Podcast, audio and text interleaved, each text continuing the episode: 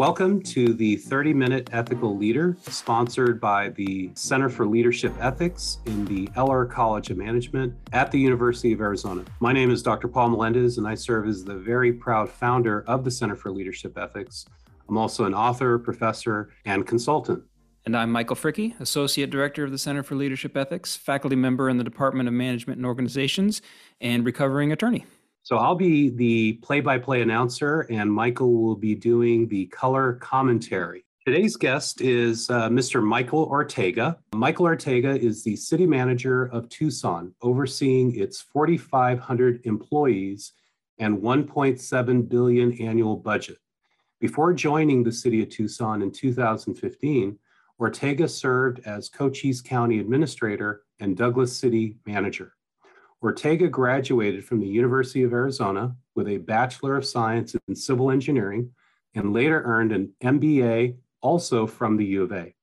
He has completed a certificate at the Harvard Kennedy School of Government for senior executives in state and local government and is an active member of the Arizona City County Management Association. As Michael Ortega enters his sixth year as manager of the city of Tucson, he has gained valuable insight on how the organization can best prepare for an authentic, diverse, and unique community to be a vibrant and sustainable city for the future. Mr. Ortega challenges his staff in whatever capacity they serve to not only strive for excellence as they deliver the services expected by the community, but also to realize that they are uniquely positioned to be drivers of innovation and economic opportunity that will benefit all of Tucson's residents. Moving into 2021, Mr. Ortega looks forward to implementing the Mayor and Council's priorities to ensure that Tucson is best positioned to quickly recover from the pandemic. Mr. Ortega, welcome. We are absolutely delighted to have you. How are you doing today? I'm doing great, and thanks for having me. I'm excited to be here. Well, again, thank you. The goal of the 30 minute ethical leader mm-hmm. is to memorialize the thoughts, learnings, and recommendations of seasoned leaders from our business, government, and nonprofit sectors to help inform ethical leaders of today and tomorrow. With that, let us begin. So, Michael, I have a few questions that we're going to go through. So, let me go ahead and begin with the first. What ethical behaviors are required of all leaders?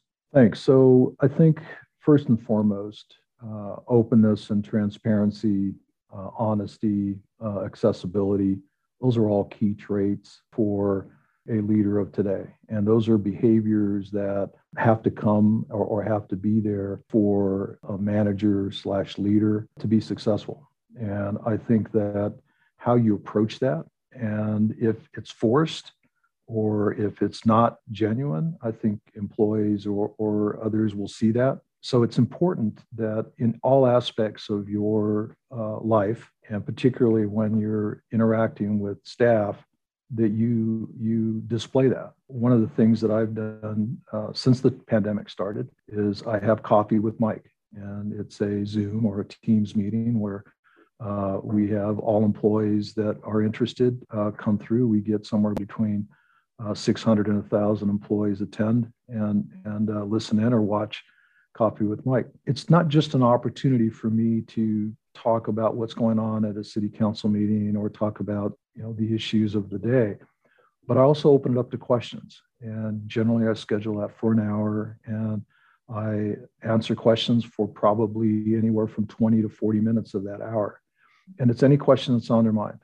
And, and that's tough because you never know what you're going to be asked. And sometimes the best answer is, I don't know, or that's a great question. I hadn't thought about it. Let me, let me think about it. What that does is it really establishes a relationship where your integrity and, and choosing to make decisions where the employees understand you're choosing to do the right thing, even though it's hard, not necessarily what's easy. And you say that and you basically can demonstrate that, but you, you're just honest about the approach. Uh, the other thing it does is it establishes that trust, that accountability for the words and actions, you know, leading by example. And so there are instances where during the coffee with Mike, there's a conversation around what led up to a decision. And I will share some of the challenges of making that decision. Although the decision's made, uh, there's an opportunity to have a conversation with employees that wouldn't necessarily be at the table, if you will, when those decisions are made. Ultimately, the empathy uh, of what pressures they're under uh, become key pieces to that conversation and that that demonstration of that uh, that leadership. Uh, of course, equity, and, and I'll come back to that here in a bit, but equity and, and how that applies in our government setting. Uh, and then the, the generosity of the time, you know, your time as a leader uh, and what that looks like in every interaction. So, for example, after we'll finish a, a, a meeting, uh, which we all love to do, whether they're virtual or in person, uh, I'll oftentimes ask, What did you learn from this? You know, talk through what you heard. You know, and and it's kind of the meeting. It's kind of like the after meeting, sort of like the after party, right? And and what ends up happening is it gives you a chance uh, to listen as to what the learning opportunities were for those that were involved in that meeting, but also gives you an opportunity to guide and say, well, you actually misread that, or no, you're right on target, or better yet, wow, I hadn't thought about that. And so I learned from that as well. Um, so those are just some, some opportunities. Underlying is a fundamental humility. I think you have to remain humble that you have a role, you have a gift, you have an opportunity, and cherish every single day uh, exactly as that gift. Michael, I want to follow up on a couple of things you said. Um, I think the three of us here can obviously agree that openness, transparency, humility are foundational, vital traits for an ethical leader. And yet, we see so many leaders who uh, operate in secrecy or try to um, put themselves, you know, in a position of power that where they can abuse people underneath them. And I'm sure that throughout your career, you have faced temptation to, um, you know, not be as open and not be as humble. Um, and I love how you do these coffees with Mike. And I'm just wondering what else you have done throughout your career to try and stay grounded and remember to to practice humility and openness and transparency. So that's a that's a great question, and and uh, quite frankly, um, if I decide or if I'm feeling pretty good about myself and my role here, um, I usually get home about six ten every evening, and when I walk in the door, uh, usually my wife Pat will say, "How was your day, honey?" And just before I start to say, you know, it was great, it was hard, or you know, feeling pretty good about myself. Oh, can you pause? And the trash needs to be taken up out and oh, by the way, the dog droppings need to be picked up. And so as soon as you finish with those chores, can you come back in and tell me all about your day? So it tends to keep me grounded. but but but in all and, and, that actually happens virtually every week. Um, but but I think that that the temptation is always there, right? And we start feeling good about ourselves in, in a certain role, and and boy, you have all this authority, you have all this power, you have all these things that that uh, some people dream about having, right? Um, but the key piece to, to, and I'll use the term keep it grounded, is recognizing the role. And just as I mentioned earlier, um, I see this as an opportunity to make a difference in people's lives in a positive way. Uh, I'm very spiritual. I pray every day. Uh, helps me to uh, keep things in perspective and make sure that I am doing what is best for all. And sometimes that's that's really hard. Um, and it could be easier if i were just to do things without conversation or uh, to do things that would be of benefit to only me or only a small part of the population. And and i don't mind telling you that there have been instances where you scratch your head and say well, wait a minute. You know why, why are we making this so hard? Well because it's the right thing to do and so it could very easily, uh, you know, been a different path to make it uh, easier, if you will, on me or on those around me. Michael, what is the biggest ethical dilemma you faced, and what did you do? I'll tell you, a year and a half ago, if you'd asked me that, I'd have said something different. Uh, today, I think what I'll tell you is the COVID protocols. The COVID protocols, you know, with the the uh, pandemic, have been extremely difficult uh, because there there has been such a divisiveness uh, amongst society, amongst our employees. Uh, there has been um, and, and again, one could could argue, at least I make the argument, that it really isn't about the pandemic. I think it is a fundamental frustration that people have with, and then just pick the list, right? Just go down the list of, of stuff that's out there in people's lives. But clearly, when I've had to make decisions that affect people's lives and livelihood, um, that's really tough uh, because on one hand, you know, there's there's all this science, right? And depends on what website you visit or who you ask or who you talk to or what doctor you go and, and see, they can give you almost the answer that you want. And so ultimately, the, the difficulty is trying to do the right thing uh, that resonates with the population in terms of the right thing to do. And I'm not talking about a popularity piece, but truly looking out for all the residents of this community, including the employees. And there are folks that absolutely disagree with wearing a mask, you know, uh, with the, you know, receiving the vaccine. They absolutely disagree with it, right? And I can show you the science that says this is the right thing to do. And they can show me the science that says it makes no difference, right? And so ultimately, that dilemma, that that conflict, that challenge is is very difficult, and it is has weighed on me very heavily. Um, I don't mind telling you that um, the fact that we have a deadline looming, that if people are not compliant with the policy that's set forth, uh, they will be terminated. Um, I don't take that lightly. That's very, very difficult to know that you're affecting their impact or you're impacting their family, you're impacting their livelihood. Now, granted, I could go down the path and say, but they've chosen that, and, and that's true. They have chosen uh, that path, uh, but it's still weighs heavily on me as the leader of this organization uh, to implement something that does affect people's livelihood. Now, the flip side of that is, uh, I'll call it the positive, which is what are we learning, right? And so part of the dilemma is we get so focused on the negative aspects of the pandemic and the opportunity, right? The challenge. The opportunity is oftentimes not focused upon or not reviewed, not thought of.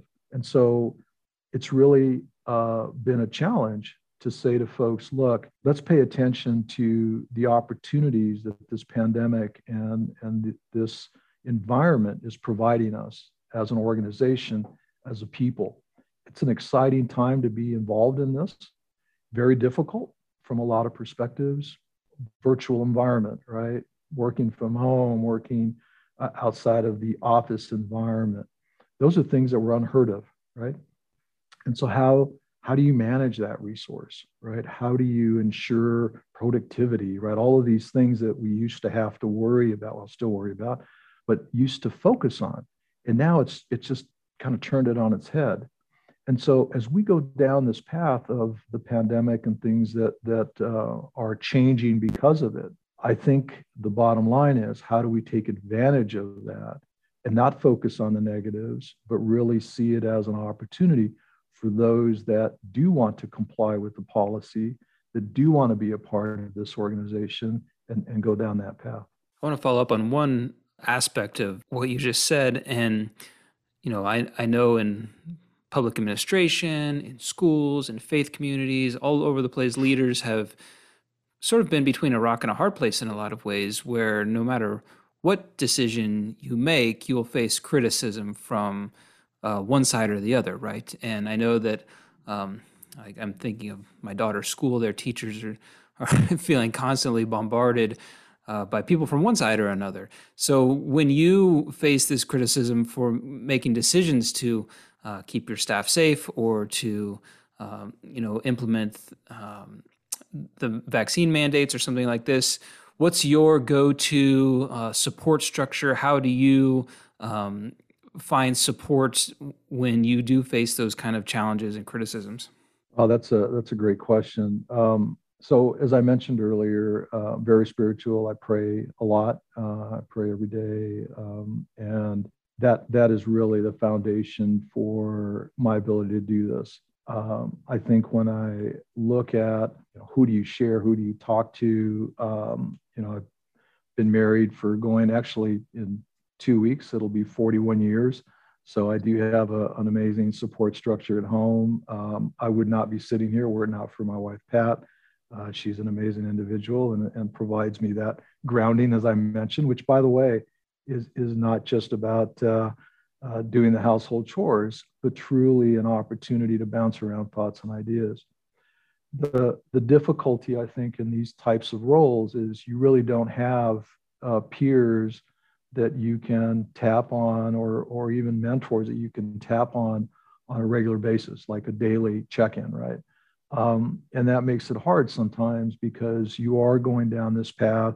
Uh, you do the best you can and you live with it.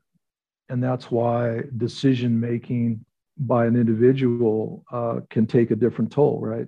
And, and it, it takes a, a, toll. I can feel it in, in my body. I can feel it in my in my uh, emotional state, mental state, all the things that go along with that, uh, because these things do weigh on on uh, the individual very heavily. But the flip side is you surround yourself with a great team, and the team will keep you in check. But ultimately, that opportunity to really search out uh, different thoughts, different uh, ideas, and run those scenarios and try to get a handle on what those risks are right? There's going to be criticism. You know, that was the, the basis of your question. Okay, are we okay with that? Am I willing to take that risk? And the individual risk tolerance varies, right? But if you have enough really smart and diverse thinkers around you, they can give you, a, they can anticipate and give you a lot of the outcomes that are going to be out there, right? And then you weigh, as the leader, you weigh the the amount of risk tolerance that you're going to to take on based on whatever decision you make. So I think you know those three uh, in that order I think are, are really important for me. So Michael, uh, peeking around the corner, uh, what do you see as the next uh, ethical challenge facing government, whether that's at the local, state, or federal levels? I think uh, Paul, the, the in-depth discussion of uh, diversity, equity, and inclusion. I think that really is, is the future and the ethical challenge that, that will face government. Um, and by the way, I have a suspicion that it's not just government. I think it will face virtually every aspect of our lives. I think that as you dissect what that means, oftentimes we think of diversity and equity in terms of uh, racial uh, or social justice conversations. Uh, and I like to think of it even broader terms than that, which is diversity of thought. And so there's perspective, right? Um, and as I mentioned earlier, the the most dangerous thing for a leader is to surround yourself with like-minded people, right? People that look like you, think like you, act like you, and and and all of a sudden you end up uh, almost uh, in a self-fulfilling prophecy uh, that it's like everybody's patting each other on the back, right? And the diversity conversation, the equity conversation, the included, inclusion conversation has varied levels uh, within an organization, at least, at least as I've been able to, to think it through. And one of the fundamental pieces is the lens, right? The, the what I'll call the equity lens. And it's not just in, oftentimes we think of it in terms of hiring but in my world, it's also um, how we invest, right? There have been pockets of disinvestment uh, within the community, and you can drive around and you can see it. And you can ask yourself, why did this occur? There's great reasons for it, right? Doesn't mean they're right. Doesn't mean that they're good reasons, right? But they're they're they're they're out there, and we could point to them and say that that those are that's how it happened. It's explainable. Okay. So what do you do about it? right? How do we address that going forward? And that's the challenge, all right? So I'll give you an example uh, that that is is weighing on me, right? So if we agree that there has been disinvestment in the past in some areas, okay, we we point to them, you can physically see them. What that basically means is that in order to overcome that disinvestment, they need those areas need uh, a higher level of investment today than they had in the past. Fine. Uh, but all of a sudden, that means that those resources come from another area. And it's all of a sudden, it's like time out here, you know, wait a minute, uh, what does that look like? And how do we truly go back in this, we'll call it fairness model that we were accustomed to, right? Where everybody gets an equal share. Uh, well, when you look at it from a historic standpoint, it really calls that into question, right? And so, one of the challenges that we face in government is overcoming that historic perspective. And, and my opinion is the future will look like a conversation that includes that, where everybody sits around and says, okay, here are here are the knowns, right? We here are the facts that we agree on. So what do we do about it going forward? Not not today, not not in the next year's budget, but the next 5 years or 10 years. What does it look like to overcome some of that? Because keeping in mind that this this conversation, although recent, what led up to it is many years of we'll call it disinvestment or in in the lack of equity lens in, in those conversations. So it's it's difficult to say to someone, well, we need to change it tomorrow. We need to change it right this second. Um, I, I'm okay with the conversation around it, it evolving that way, but I think the more powerful and sustainable model is to look at it in a five or ten year horizon, where then we can be having a conversation about and, and a, a framework and then moving it in that direction. The other thing that I will tell you, which is really fascinating uh, to me, is the use of social media.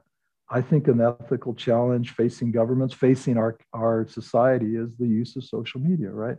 Should, should we even be on social media? I'm talking as the government, right?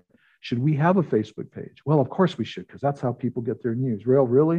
Maybe that's part of the problem, right? So, so those are the kinds of things that we've we've been thinking about and talking about. Um, and, and it's an exciting time to be a part of it because the world is changing uh, and it's changing for a variety of reasons. Um, and I think uh, part of it is, you know, how do we take advantage of it? Going back to the, the, the, point I made earlier, how do we take advantage of it and do something amazing, govern like no other, right? govern like never been done before? You know, Michael, as I listen to you, uh, describe this challenge. Uh, both you and I know that this is something that's front and center, uh, not just with government, but also nonprofits and, and business. And it's it's really interesting what you said because the diversity part seems to really be uh, an area that that that many leaders latch onto. Right, you can do a pre and a post test if you look at the you know composition of your organization and you know you could come in one day and say we need to move the needle on more representation with x y and z. And and that can be done right? The inclusion part is where it gets to be really difficult because that gets to the organizational culture right? So if you bring in all this diversity of of, of thought and, and, and experience et cetera and yet your organizational culture is anything but inclusive that's when really good people leave if you will the the equity part i thought you just offered a tremendous benefit to everyone. You know we've all i think have been raised with this idea that you know when you think of equity it's about treating treating people the same. But in reality both you and i know it's not. It's about treating people fairly and, and that fairness is where kind of the rubber meets the road right? That's where you know you may have to make decisions and take actions that for some people is going to be very much appreciated and for others is, is not. So I, I just really wanted to kind of echo uh, uh, your, your challenge that you raised. Uh, Michael, did you have a follow-up? I do. Actually, I'd be very curious to know, Michael, um, as the city manager who you know is directly responsible for overseeing all of the staff of the city um, you obviously work very closely with the elected officials in the city the council and the mayor and when it comes to issues of investment and diversity, equity, and inclusion, um, do you feel like you face different pressures than the elected officials face? And do you ever f- find yourself uh, in conflict with those officials or with the pressures that they face when it comes to fulfilling your vision for um, the city and how it responds to these diversity, equity, and inclusion initiatives? Another great question from Michael. I think it's the name Michael. Certainly. yeah, no, no doubt. No doubt so, so first and foremost, um, the role that that I see myself playing is one of implementation of policy, And so I certainly can guide, I certainly can give thoughts and ideas in that. Um, but ultimately, the, the guidance, the policy guidance comes from the electeds. So I, I stay focused on that. So if the electeds uh, policy is to you know have a conversation around a specific topic, then I help and facilitate that and make sure that that's occurring and that's implemented. When it comes to the, the uh, diversity, equity, inclusion conversation, it's easy. Those are three words that are easy to say, right? Uh, but when you have a culture, and I'm not talking about just an organizational culture, but you know, society as a whole, uh, that if I say diversity, equity, and inclusion, that you'll get varying definitions, varying approaches, you know, all of the things that go along with with uh, something that really hasn't been discussed to the level that we're discussing today, and quite frankly, moving towards implementing. Uh, it, it, we've never seen this type of, of uh, uh, and I'll use the term commitment because I do see it as a huge commitment on the part of the city council and, and the mayor. So when when we start to go down this path, um, the investment piece is mechanical, right? So if you think about you have X amount of dollars and I divide them up, you know, divide them by some denominator, and all of a sudden you come up with some some number. Where the policy comes in is a deeper conversation about where the needs are, right? How do you put metrics to those needs, right? So, so some of that's mechanical, some of it's tactical, others strategic. And so, you know, my favorite example is when I was a kid, I, I grew up in, in Douglas, uh, Arizona, over on the border. And we had no curbs or sidewalks. We had a, a strip of, I guess you could call it pavement out in front of our house. We were happy as clams, didn't know any different, right? Uh, down the road, a little more affluent uh, neighborhood had, you know, nice paved streets, curbs, sidewalks. They could, you know, skateboard and do whatever on the sidewalks. And it wasn't until years later that I saw there was a, a movement to pave our to to have uh, uh, curbs and sidewalks. So then I started thinking about that in this context of today, right? Uh, well, obviously and clearly, they needed to at that time invest additional dollars along the street where where my parents still lived, uh, as opposed to other streets. And that was an open conversation that some people really wrinkled their nose and said, well, wait a minute, we pay more taxes than, than these folks do because, you know, our property values are, are greater than, than these folks that don't have the curb and sidewalk, right? So the conversation then in our, in our today is one of openness and it's the open dialogue. Goes back to the conversation that I had about the transparency and, mm-hmm. and the humility and all the, the, the things that we'll, we'll, call them the facets of, of leadership that isn't just with the staff, that's also with the city council and the mayor and with the community. And not everybody's going to agree, not everybody's going to like that discussion, but it's one that needs to happen. And that then will set the stage for what the future looks like and, and moves us down the path. Michael, could you give us, as our uh, final question, a sentence that captures your philosophy on ethical leadership? A sentence. Wow. You put some pressure on me now, man. So I wasn't stressed at all throughout this whole thing, but now that you've said that, I'm like, a sentence. Wow. So I, I actually, uh, and thank you for sharing the questions because that helps, right? Um, I thought about that, but you didn't say a sentence. How about a sentence or two? I'll give you a sentence or two. I think, uh, Paul Michael, uh, by creating a safe and ethical environment, you stimulate creativity and innovation in your organization. Excellent, excellent. Mr. Ortega, I want to thank you uh, for your candidness and time today. Uh, we all learned a great deal from you. I'd also like to thank my uh, colleague, Michael Fricke, and our podcast producer, Mariah Brown. Uh, we look forward to everyone joining us for our next episode. Please follow us at, on Twitter at uarizona underscore CLE. Good day.